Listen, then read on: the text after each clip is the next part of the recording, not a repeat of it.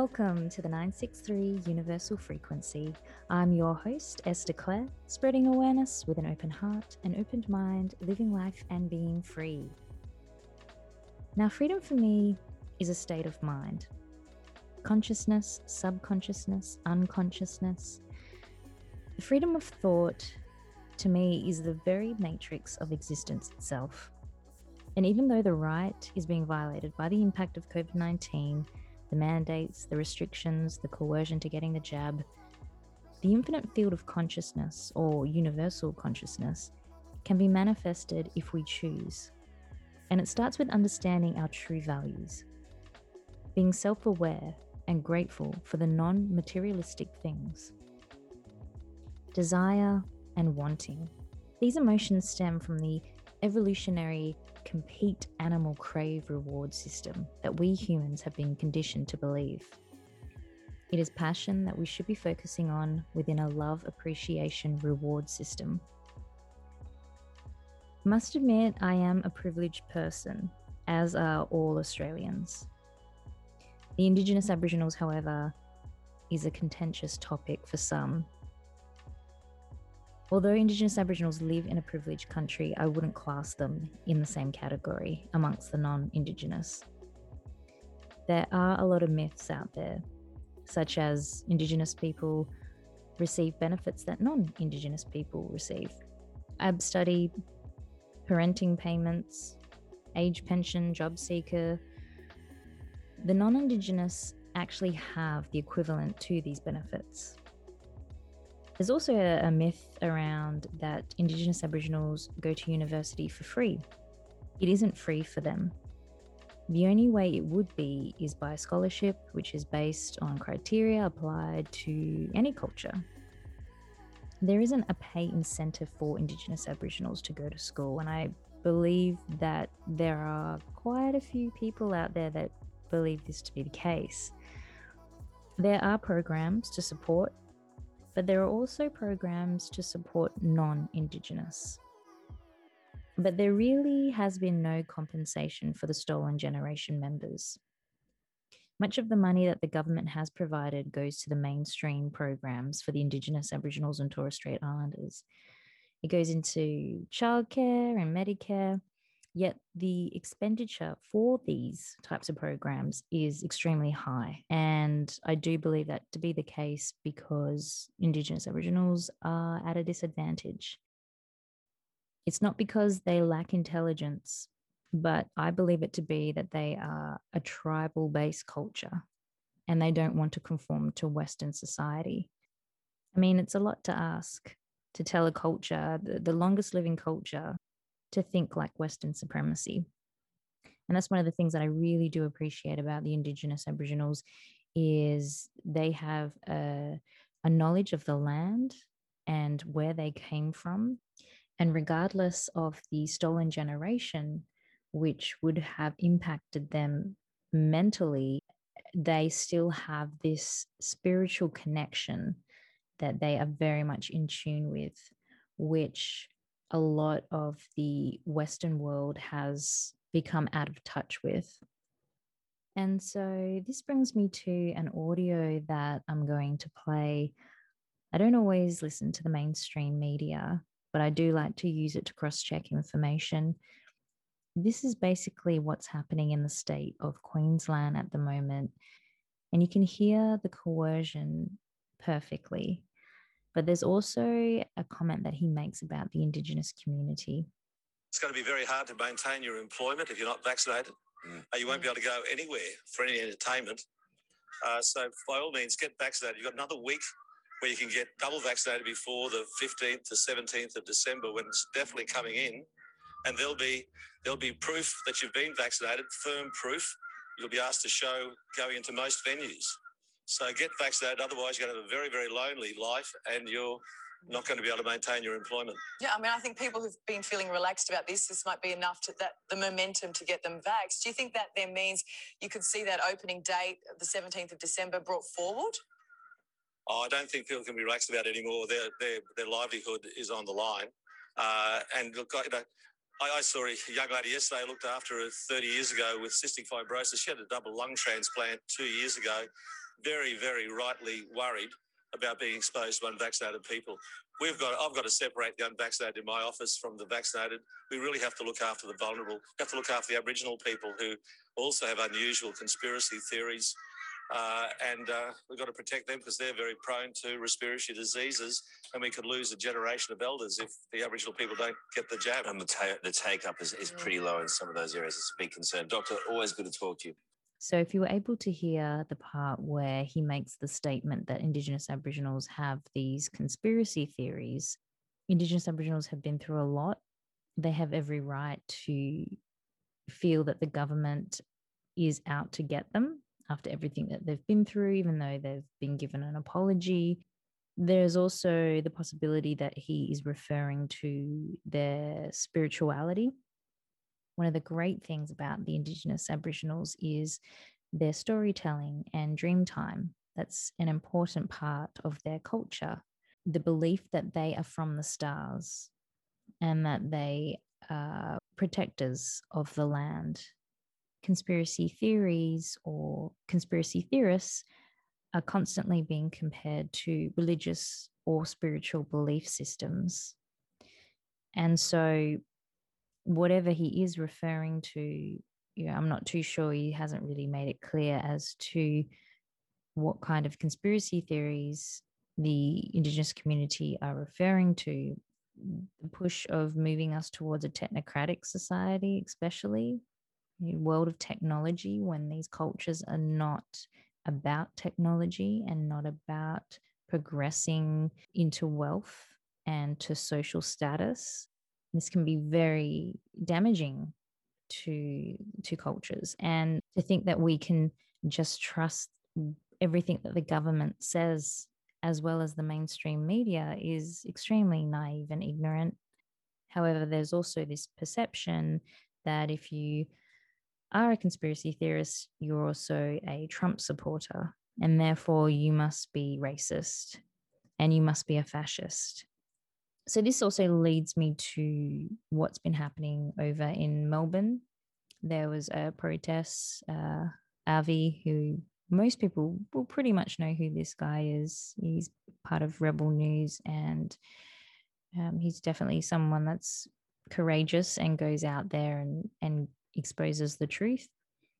And this is just some audio of what's actually been happening. It is of the protesters that are actually pro-vaccine, that want to hurry up with the mandates and are really pushing for people to be vaccinated. And yeah, if you listen into this, it's just, it's completely absurd. And, you know, Avi's obviously handled himself very, very well. I'm part of the protest that's against the Nazis.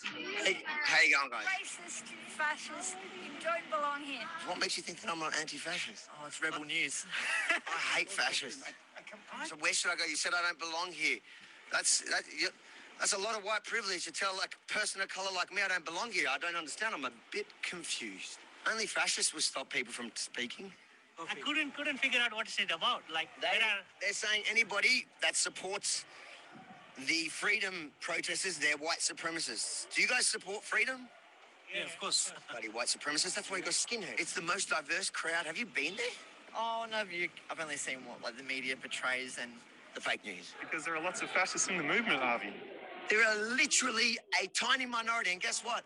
I'm the one that confronts them. I'm the one that walks in there and confronts them. You, confront, you don't. You confront fascists. Absolutely.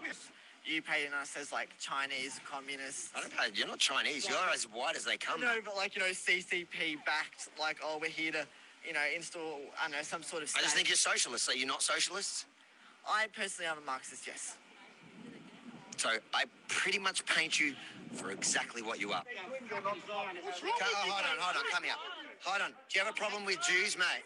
What's your problem with Jews? Fuck with Zionists. What's a Zionist? Get out of my face! Get the fuck out of my face! Don't touch. Get out of my face! Don't touch it. Get out of my fucking face! Don't touch the mic. You're not to touch any of the others. Move on. Thank you. There you go. You see, the Zionist for these clowns means Jew. He's targeting Jews. This is anti-fascism. Don't video me. You said you're videoing me, mate. Yeah. What what what Nazis? You said I hang out with Nazis. Well, you've been hanging around for years. It's well documented. And you said you're proud to hang out with them. Give me no, one. I don't have to. It's oh, all documented. You don't know? Yeah, show me one example. No. I want to know why you're calling these people and all the people covered. There was just a Muslim lady that I seen in a burqa. Yeah. You're calling her a fascist. I'm not a fascist. I've been, I've been a nurse for over twenty years, dude. That. I I've been a, said that. I just... The whole rally is about calling them fascists. Show us your face. Huh?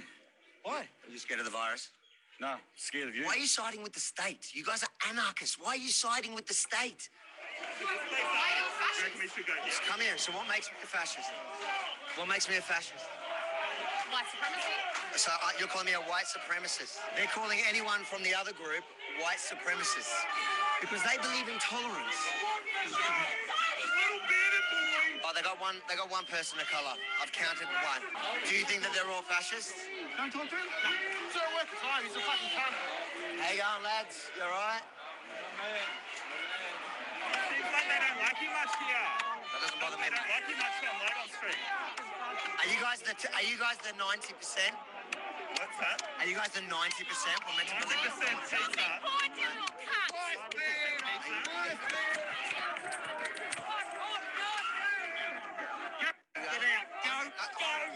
little cunt. Stay here. Stay here. Get out of here.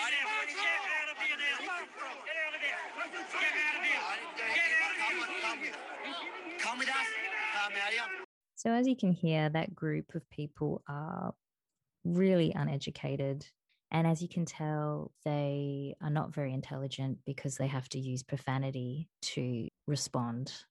And their response doesn't clarify anything. I don't even know if those people know why they're actually there. I kind of feel as if they were a hired group of people to just cause havoc. I, you know, that that's definitely a conspiracy right there, but they just seemed like they were put in there to to cause violence. The crowd that are retaliating like that, you know, they, they are against the people that are protesting for freedom. These people are calling the ones that are fighting for freedom fascists, Nazis. As you can hear in their voices and what they're actually saying, they're very immature. They have no knowledge at all as to what fascists are, communists are. So th- these are the types of, of people that I believe the government hoping take over Australia. I do, you know, and if you want to call me conspiracy for that, you can. But this type of crowd is the crowd that the government are allowing to promote acts of violence. So in a similar situation, obviously not as intense, but definitely hostile, I was at the W A Perth rally and I was going through Myers and there was a couple of girls who were in front of me and they were wearing obviously an outfit that stated that they were there for the freedom protest.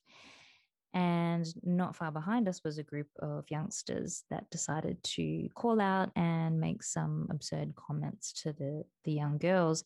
And I believe the comment was, uh, you're a Trump supporter, you're a racist, amongst some other ridiculous things that just didn't make any sense. Psychological warfare really does come into it when the mainstream media have obviously persuaded people to think a particular way. The media has manipulated everything and these kids are just getting dribs and drabs of what's happening. You know, they probably saw someone with a Trump flag and went, they're racist. You know, the girls actually didn't comment and say anything back. And I don't want to pick on vaccinated people because there was definitely a lot of people in the crowd that were supporting pro-choice. And, you know, they had their sign saying, I'm vaccinated, but I don't agree with mandates. There are definitely people that are well-informed and you're going to get the the group that uh making the choice not to be invested in understanding what is going on and being compassionate and empathetic towards other people. So there is this movement of psychological warfare and the inception of transhumanism. Now, I do believe that this has been emerging for quite some time with G M Os in food, the chemicals and pollution in the air, the toxins that we put into our bodies.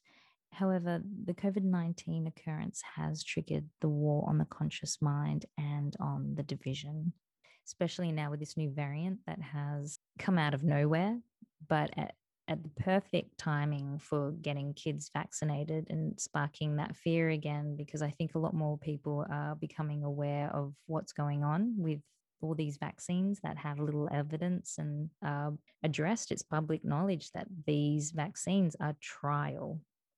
And if anyone cannot hear those words coming out of the mainstream media or people in the medical industry, I'm really baffled as to, to what's going on with their ears.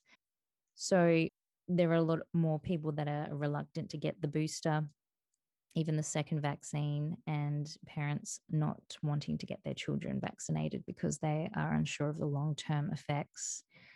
If not, they know a little bit too much about what's going on and are refusing to get their children vaccinated and taking them out of schools. And, and so this is a perfect tactic to spark that fear again. Something else I've noticed about people, not that I go up to them and ask them if they are vaccinated. I, I just don't think that's any of my business, and it, it goes against my principle. But I do, on occasion, overhear people discussing it, and you know, the way that they felt and things like that. And so and so I'll just query, and I will say, so why did you feel the need to get the vaccine? And they respond with that shrug shoulder response. It's it's not like a it's well, it's kind of like the fluoride stare look that you get when you talk about things that they've never heard of, but they don't really care. They're just being told to do something, and so they just whatever, I'll just get the shot and I'll be able to do stuff. Yeah, yeah I just did it because, you know, my wife said to. Well, you know, won't be able to go to the footy. That really freaks me out. That is proof, that's quintessential of, of heading towards transhumanism, when people are no longer thinking for themselves or considering free will as an option. And that defeats the purpose of what makes us so special as a human species, is that we are able to decipher, that we are able to collect information and, and come up with our own perception of something. And the fact that some people are just not researching and actually considering, maybe this ain't so good for us, and isn't there a, an alternative? And surely there must be another way that we can cure ourselves without having to put chemicals inside our body. And there is an answer. It's been prevalent throughout history. We, again, have sequestered it. We have chosen to be comfortable in the way where we rely on the government and the health system to take care of us, and we seek to find an easy solution, which is pretty much getting a prescription. And our bodies are now adapting to that way of lifestyle where we rely on chemicals, and it is impacting our bodies and changing our D N A. And I don't think a lot of people consider that as a possibility. And A I, it also helps us to be a little more lazier.